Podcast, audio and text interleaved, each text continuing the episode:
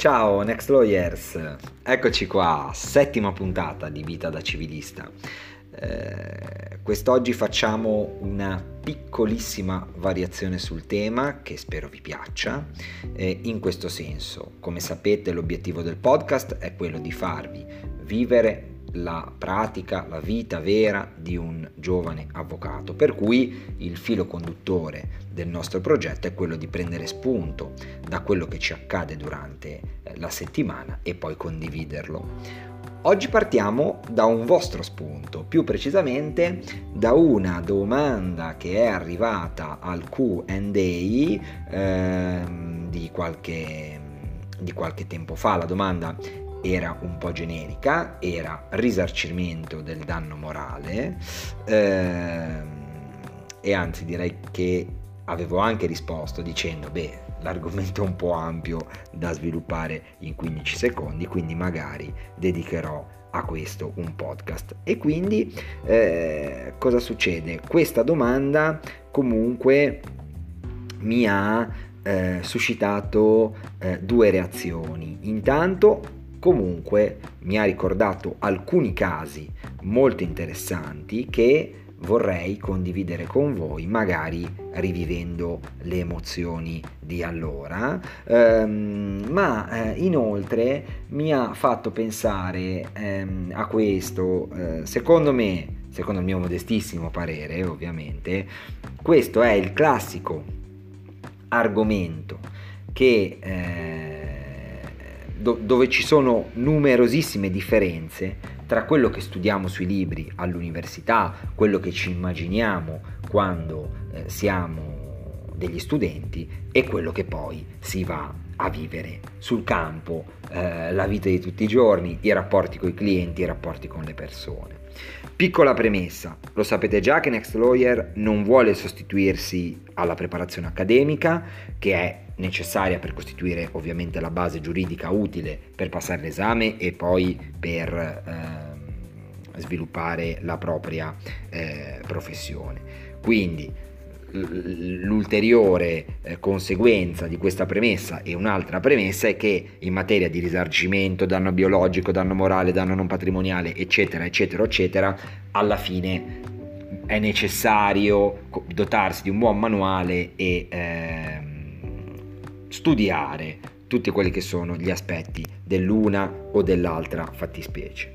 Oggi però cerchiamo di ripescare qualche definizione, confrontarla eh, anche con gli sviluppi giurisprudenziali e poi vedere cosa succede quando poi ci si trova ad avere queste, queste questioni tra le mani, ok?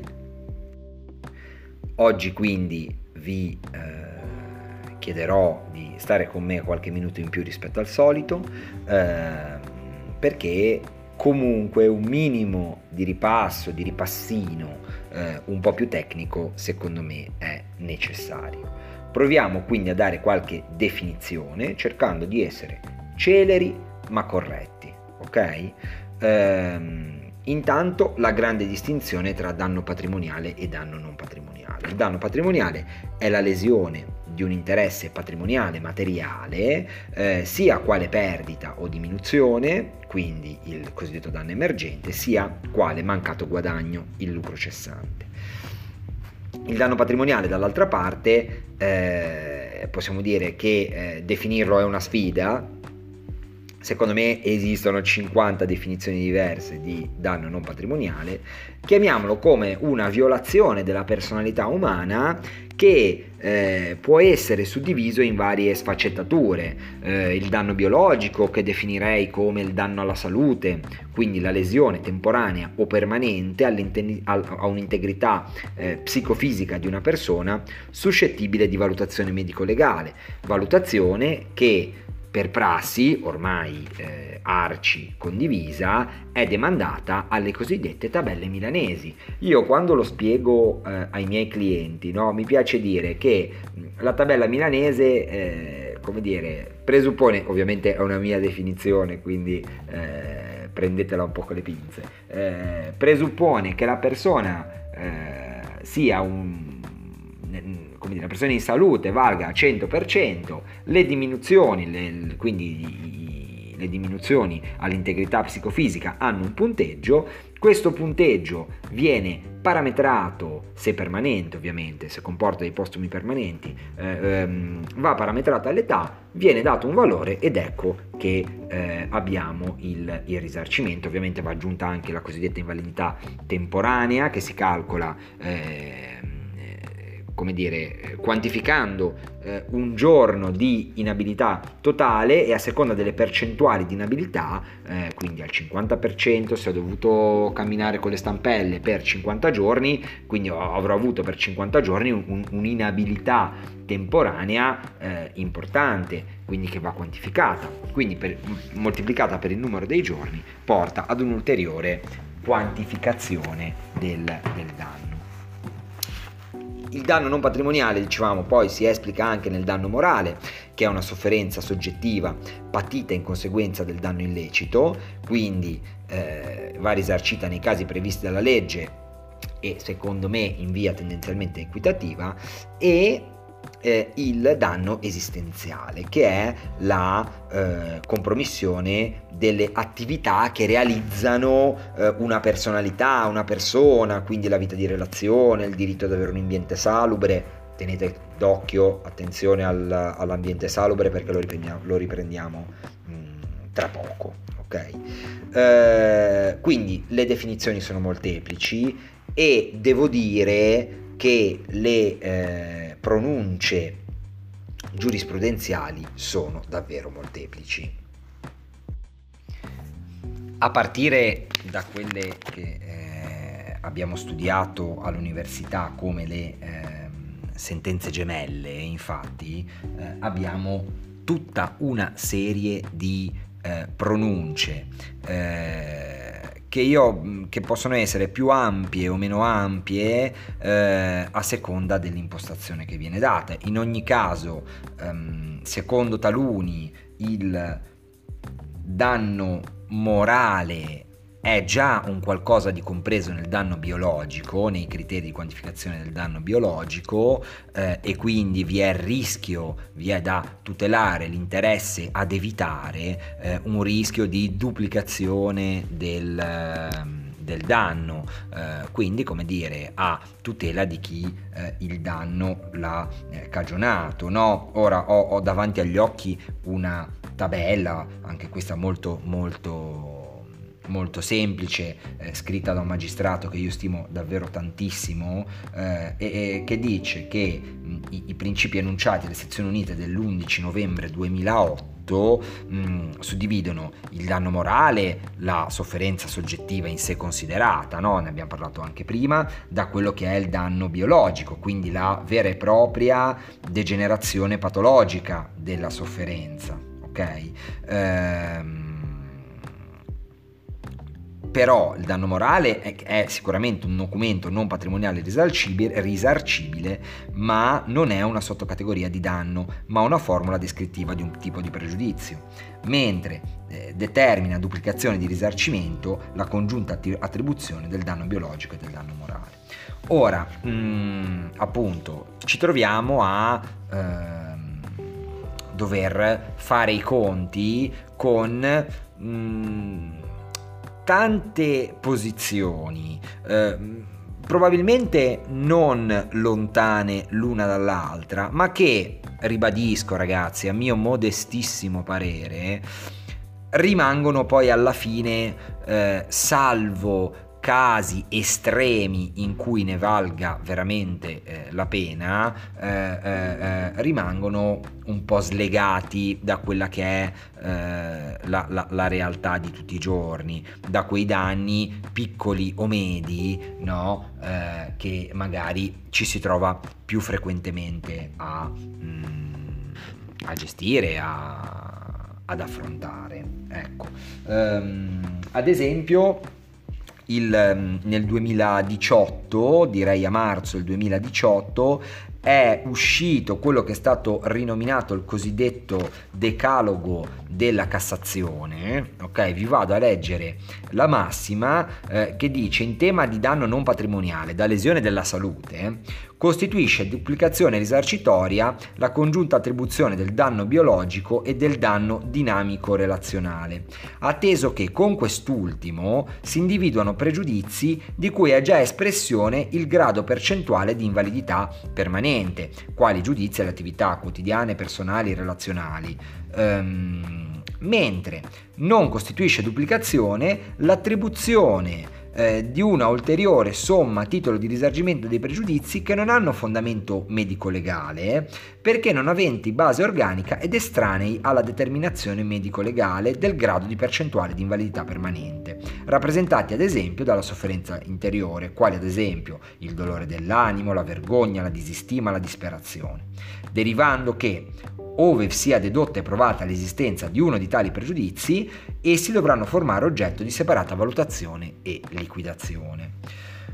È molto chiaro, cioè eh, tutto ciò che è un eh, ricompreso, strettamente connesso alla lesione della salute, quindi il pregiudizio all'attività quotidiana e quant'altro, rientra secondo questa Cassazione nel danno biologico. Tutto ciò che invece sta al di fuori e che ovviamente, attenzione ragazzi, ove sia dedotta e provata l'esistenza di questi pregiudizi, eh, ci sarà una separata valutazione e liquidazione. Questo quindi per dirvi che eh, le pronunce, le pronunce, eh, come vi posso dire, sono, sono varie, sono varie. Ma allora perché dico che è un argomento dove lo studio e la vita professionale forse non si parlano tanto, forse viaggiano su binari distinti? Perché, come vi ho detto prima, quando entra dal, passa alla porta dello studio un cliente che ha subito un danno, è comunque una persona che ha subito magari una tragedia, sempre con le rispettive proporzioni. È chiaro che la perdita di un congiunto, ne parleremo tra poco, eh, e la frattura di una gamba eh, sono due lesioni imparagonabili tra loro, ci mancherebbe altro, non fraintendetemi. Però è un'ingiustizia vissuta, è una fonte di sofferenza, di nervosismo, di patema. Ad esempio oggi parleremo di tre vicende molto diverse tra loro, ma che in tutte allo stesso modo che ho vissuto personalmente e in una anche affettivamente, eh, ma che mm, eh, ciascuna di esse ha avuto eh, una sua eh, sfera di sofferenza, di patema, di eh, come dire, sì, di nervosismo, no? E in questa situazione a volte andare avanti può essere ancora più deleterio. Perché pensateci, no? Io magari ho una Cassazione che riconosce eh, la liquidazione del danno da vergogna unitamente eh, ad una importante lesione cutanea, ok? Va bene, però abbiamo a che fare con una persona, no? Che magari ha avuto una grave lesione cutanea.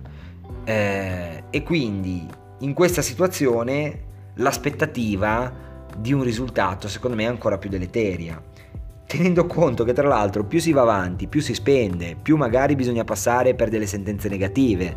Eh, e quindi, mh, come dire, in questi casi l'avvocato deve sempre essere anche un po' mm, persona a cui professionista a cui la persona si affida.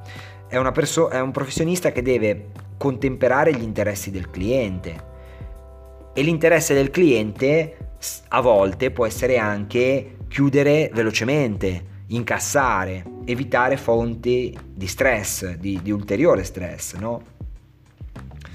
Magari consigliando, magari prendendosi anche delle, sgridate, eh, consigliando che a volte eh, fare un passo indietro oppure non cercare di fare un passo in avanti, ne parleremo dopo, eh, è la soluzione migliore, perché il rischio è quello di scottarsi, no?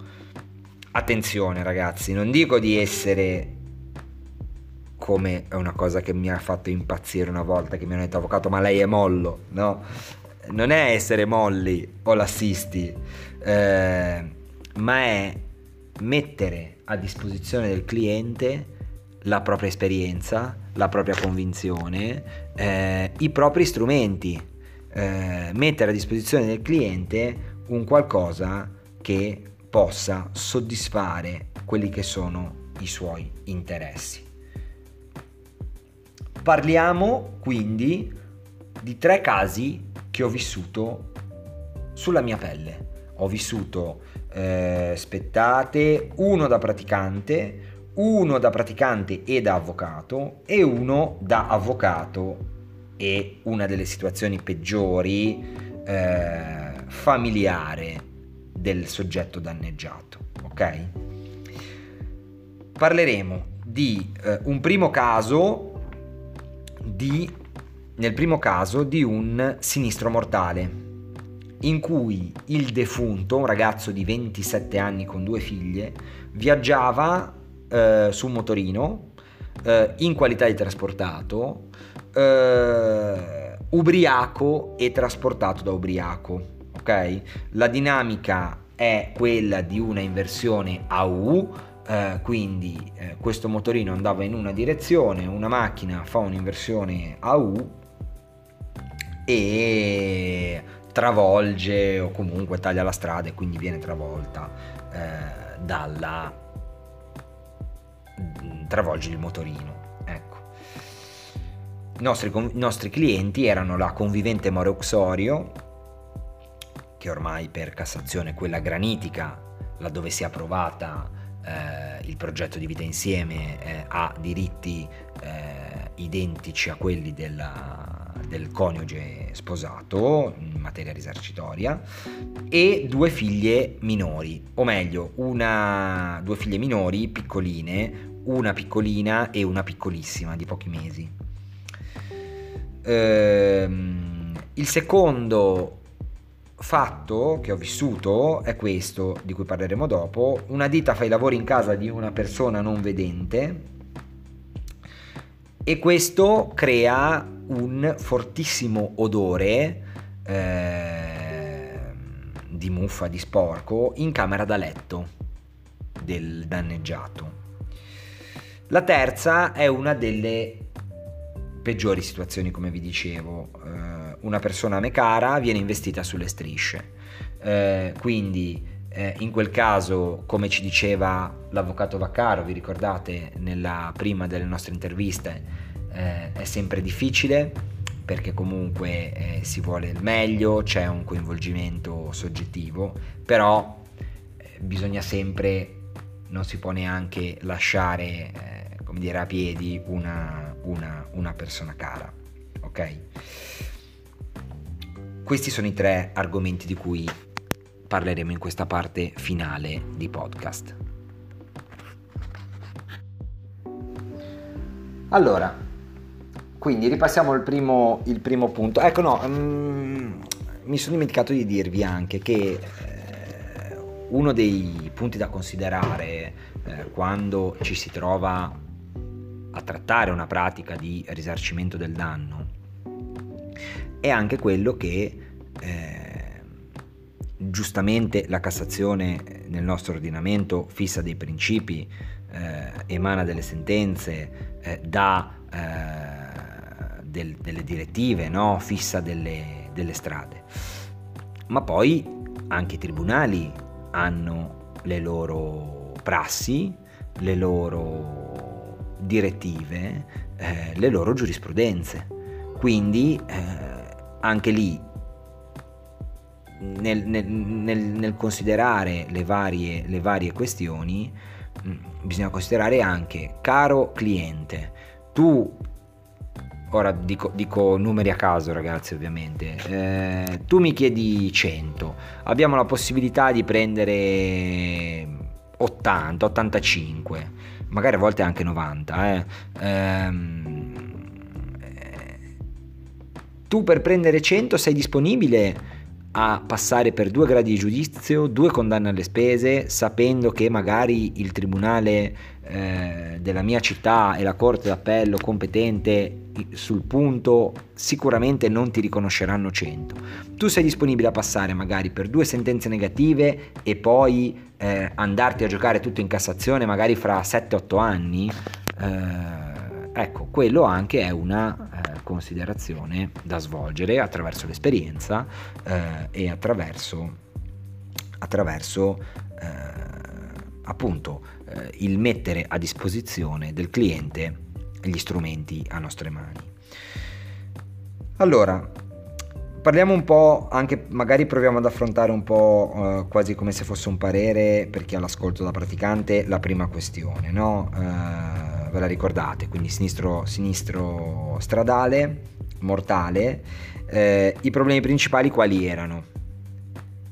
Un'eventuale corresponsabilità del defunto, perché comunque, come vi ho detto, eh, il, purtroppo il defunto si è messo eh, su un motorino ubriaco, su un motorino guidato da un ubriaco da ubriaco, quindi mh, mm, il rischio di un'eventuale corresponsabilità eh, poteva, poteva, poteva esserci. E poi il quantum, no? Eh, perché come, come, abbiamo, come, abbiamo, visto eh, ci sono delle valutazioni che costituiscono delle, delle, prassi ma che sono dei valori ovviamente indicativi eh, non sono obbligatori. A maggior ragione pensate che per il danno da perdita del congiunto abbiamo delle forchette, eh, quindi abbiamo delle quantificazioni che vanno da un minimo a un massimo, anche sensibilmente molto diversi tra loro, perché per la perdita del congiunto stretto, quindi il coniuge eh, o il genitore eh, o il figlio, abbiamo delle forchette che vanno, eh, non ho i dati precisi, ma da circa da un minimo di 170.000 euro a un massimo di 340 quindi capite bene che stiamo parlando di un delta di 180.000 euro, che non è poco. Ehm, oddio, è pochissimo eh, a pensare alla perdita di un congiunto, però eh, questo, questo, è. Ehm, Ecco, in caso, pensate, anche per farvi capire, nel caso, in questo caso purtroppo non c'era disponibilità da parte della compagnia eh, assicurativa che negava la responsabilità del proprio assicurato e quindi si è stati costretti ad andare avanti. Pensate che in corso di giudizio è emerso un ulteriore problema, eh, perché è, eccepito, è stata eccepita la mancata prova da parte dei familiari del defunto eh, del fatto che questo al momento del sinistro stesse indossando il casco. Questo perché, eh, diciamo, sul luogo al momento delle rilevazioni era stato trovato solamente un casco e non due. Quindi siamo costretti a procedere, eh, proviamo attraverso presunzioni che questa persona il casco in realtà lo, lo indossava eh, e ovviamente cosa chiediamo dal punto di vista del quantum? Vi faccio ovviamente una sintesi anche per non entrare troppo eh, nel particolare il massimo, perché è chiaro che una, eh, se, se, una mm, bimba di pochi anni o pochi mesi addirittura perde il papà, eh, quanto, qua, a quale, a quale eh, parte della forchetta diritto se non al massimo, non lo vivrà mai. Eh, in più abbiamo chiesto il danno patrimoniale perché il padre era l'unico che ehm, lavorava stabilmente in famiglia allora, cosa succede? Giusto per farvi capire quello che dice il tribunale, ehm, ve la leggo, ok? Allora, allora, allora, allora, allora, allora, allora. eccomi qua. Si procede alla liquidazione del danno non patrimoniale. Come è noto, le tabelle milanesi collocano il risarcimento eh, da perdita per il danno non patrimoniale da perdita di un rapporto parentale nella forchetta, vedete il Tribunale di, di Genova utilizzava eh, questa, questa, dicitura, compresa tra 164 e 328 mila euro. Oggi secondo me è un po' ritoccato al rialzo con la, con la rivalutazione e tutto il resto. Eh, la prima operazione da compiere per l'esercizio dell'ampia discrezionalità nei margini dati è quella di individuare un valore di riferimento centrale in relazione alla durata potenziale residua del rapporto parentale in rapporto a quella ordinariamente massima. Ragionamento che avevamo fatto anche noi, no? Quindi bimba piccola, ovviamente ragazzi giovani, no? Ehm, e eh, e quindi ovviamente tendenza al risarcimento dovuto verso il massimo.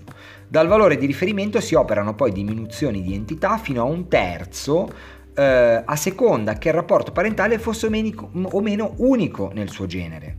Quindi in questo caso per i figli è stata adottata una riduzione perché non c'era rapporto unico nel suo genere. Anche lì, giusto o sbagliato, questa è la, è la giurisprudenza, ok? Ehm, quindi per nessuno il rapporto era unico in assoluto, ok? Ehm, Inoltre dicono non essendo stata provata una particolare intensità eh, dei rapporti, eh, la, eh, è stata adottata dal massimo un'ulteriore riduzione. Quindi ehm, poi è stato riconosciuto anche il danno invece biologico temporaneo perché questo soggetto era rimasto in coma tanto, tanto tempo. E il danno patrimoniale diretto è stato riquantificato in via equitativa, eh, ovviamente non in quello che era stato, era stato, richiesto. Era stato richiesto, questa persona guadagnava circa 1500 euro al mese, quindi si era detto ok, questi soggetti avevano un'entrata magari parziale a loro, a loro, a loro diretta disponibilità di 1500 euro al mese per x anni in cui questo aveva ancora da lavorare, in realtà quello è stato molto molto molto decurtato e, e eh, rideterminato in via equitativa. Quindi eh, capite bene che effettivamente se ci fosse stata in questo caso questo dopo 5 anni di causa, ok? 5 anni. Ci mancherebbe, i tempi della giustizia medi sono, sono quelli lì. Cosa dico io? Che se avessimo avuto l'opportunità di fronte a una richiesta di 100 di chiuderla a eh, 60, forse il, eh, il, sare, sarebbero stati meno scontenti tutti. Ecco, mettiamola, mettiamola, mettiamola così. Addirittura, second, quanto, andando alla seconda fattispecie di cui vi ho parlato prima, eh, quindi questa persona non vedente che a causa di un fatto colposo aveva in camera da letto una puzza irrespirabile tutto il giorno, ok? Primo grado, ragazzi, incredibilmente negativo, con condanna alle spese. Capite bene che è stata una sentenza che poi è stata riformata in appello, però quanta sofferenza, 8 anni di contenzioso, difficoltà di recupero, fortunatamente è andata a buon fine. Mm. È chiaro, poi ha avuto ragione ad andare avanti questa persona e ci mancherebbe altro, perché poi era tutto provato. Eh, era una causa questa esclusivamente sul danno non patrimoniale perché queste persone poi avevano rimesso a posto il danno che avevano fatto dal punto di vista dell'impianto, ecco diciamo così.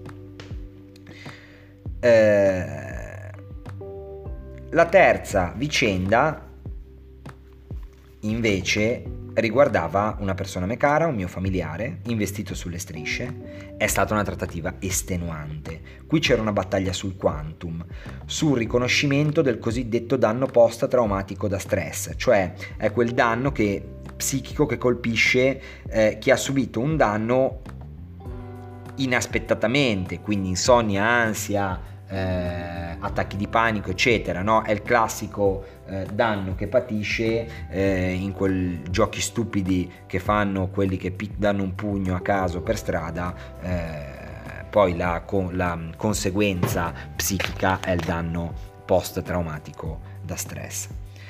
Alla fine, in questo caso, con un grande lavoro psicologico, in questo caso non psichico, ehm, alla fine al, piuttosto che chiudere ho consigliato e convinto la persona a me cara a lasciare sul piatto due punti di quelle tabelle percentuali di invalidità permanente di quelle tabelle milanesi, ok? Ehm, ma perché sapevo che iniziare una causa sarebbe stato ancora più pericoloso. Tempo, soldi e poi un'altra cosa, magari io ho 10 punti percentuali, ho la possibilità di chiudere all'otto, no? Mm, poi vi dico come funziona eh, il contraddittorio pregiudiziale, quindi stragiudiziale, prima di iniziare un giudizio con una compagnia assicurativa. Ma se poi in giudizio il CTU nel, nell'ambito della sua legittima discrezionalità professionale fa uscire un risultato inferiore, cosa facciamo? Da, da parte sono valutazioni, valutazioni, no? Insomma, questo, tutto questo discorso per dirvi che in trattativa ci si basa sulle tabelle, sulla possibilità di personalizzazione, quindi di aumento, eh, ma tendenzialmente in trattativa le voci un pochino più soggettive, morale, esistenziale, eccetera, eccetera, bisogna essere disposti, secondo me, a lasciarle un po' lì per strada. Ma, come dico sempre, non bisogna prenderla come una come un passo indietro, come un lasciare qualcosa lì. Io dico sempre, quando ritengo che sia ovviamente una chiusura da prendere, da, da, da, da come posso dire, da accettare, un'offerta da accettare, se il cliente ha nella testa cifre differenti, io dico sempre, pensa che non è che lasci lì o butti via quei soldi eh, che, che oggi non prendi, ma con questi, come se con questi soldi ti comprassi la serenità, il voltare pagina, che eh, non è poco, e ehm, come dire, appunto la serenità di chiudere un capitolo, ottenere un risarcimento, che ovviamente deve essere congruo, eh, ci mancherebbe, non fraintendetemi, e ottenerne un. Prima di chiudere, ve l'avevo detto che vi avrei trattenuto un pochino di più, una cosa veramente pratica, il sinistro. Io non amo demonizzare i sinistri, sono una base del nostro lavoro, non c'è dubbio, è un passaggio basico che secondo me un avvocato comunque deve saper fare. Eh, è un fondamento. Poi, ovviamente, non stiamo parlando di, di eh, grandi valutazioni giuridiche, eh, grande filosofia, però è un qualcosa che tra l'altro statisticamente tra i giovani si fa per cominciare, no? Quindi cosa succede? Arriva un sinistro, lettera di risarcimento, a seconda della procedura di indennizzo diretto o meno, eh, direttamente alla compagnia dell'assicurato o al responsabile civile alla sua compagnia. Indennizzo diretto, andatelo a vedere, praticamente anche lì in soldoni eh, paga la compagnia del danneggiato eh, e poi che poi si rivarrà sulla compagnia del eh, un accordo tra compagnie assicurative, eh, si rivarrà sulla compagnia del responsabile civile mh, mm, a determinate condizioni, quindi sinistro con contatto tra due solamente veicoli e con lesioni eh, inferiori al 9, al 9%. Quindi, valutazione medico-legale, io consiglio sempre di dotarsi, prima di iniziare la trattativa, di una valutazione medico-legale di parte, poi mettersi a disposizione della compagnia che nominerà un fiduciario medico-legale che effettuerà la sua valutazione. E da lì trattativa. Ovviamente se il mio medico legale ha valutato 8 punti percentuali di validità permanente e la compagnia ne ha fatto uscire 6, eh, lì i margini di trattativa ci sono, eh, si conclude, quietanza e si incassa e si incassano magari anche le spese legali. Ehm, allora, oggi vi ho tenuto un po' di più, eh, tante cose non dette, ma eh, tante invece ne abbiamo parlato. Scriveteci le vostre esperienze, fateci partecipare anche a noi e state con noi, ricordatevi Next Lawyer, gli avvocati di domani, oggi. Ciao ciao ragazzi, ciao.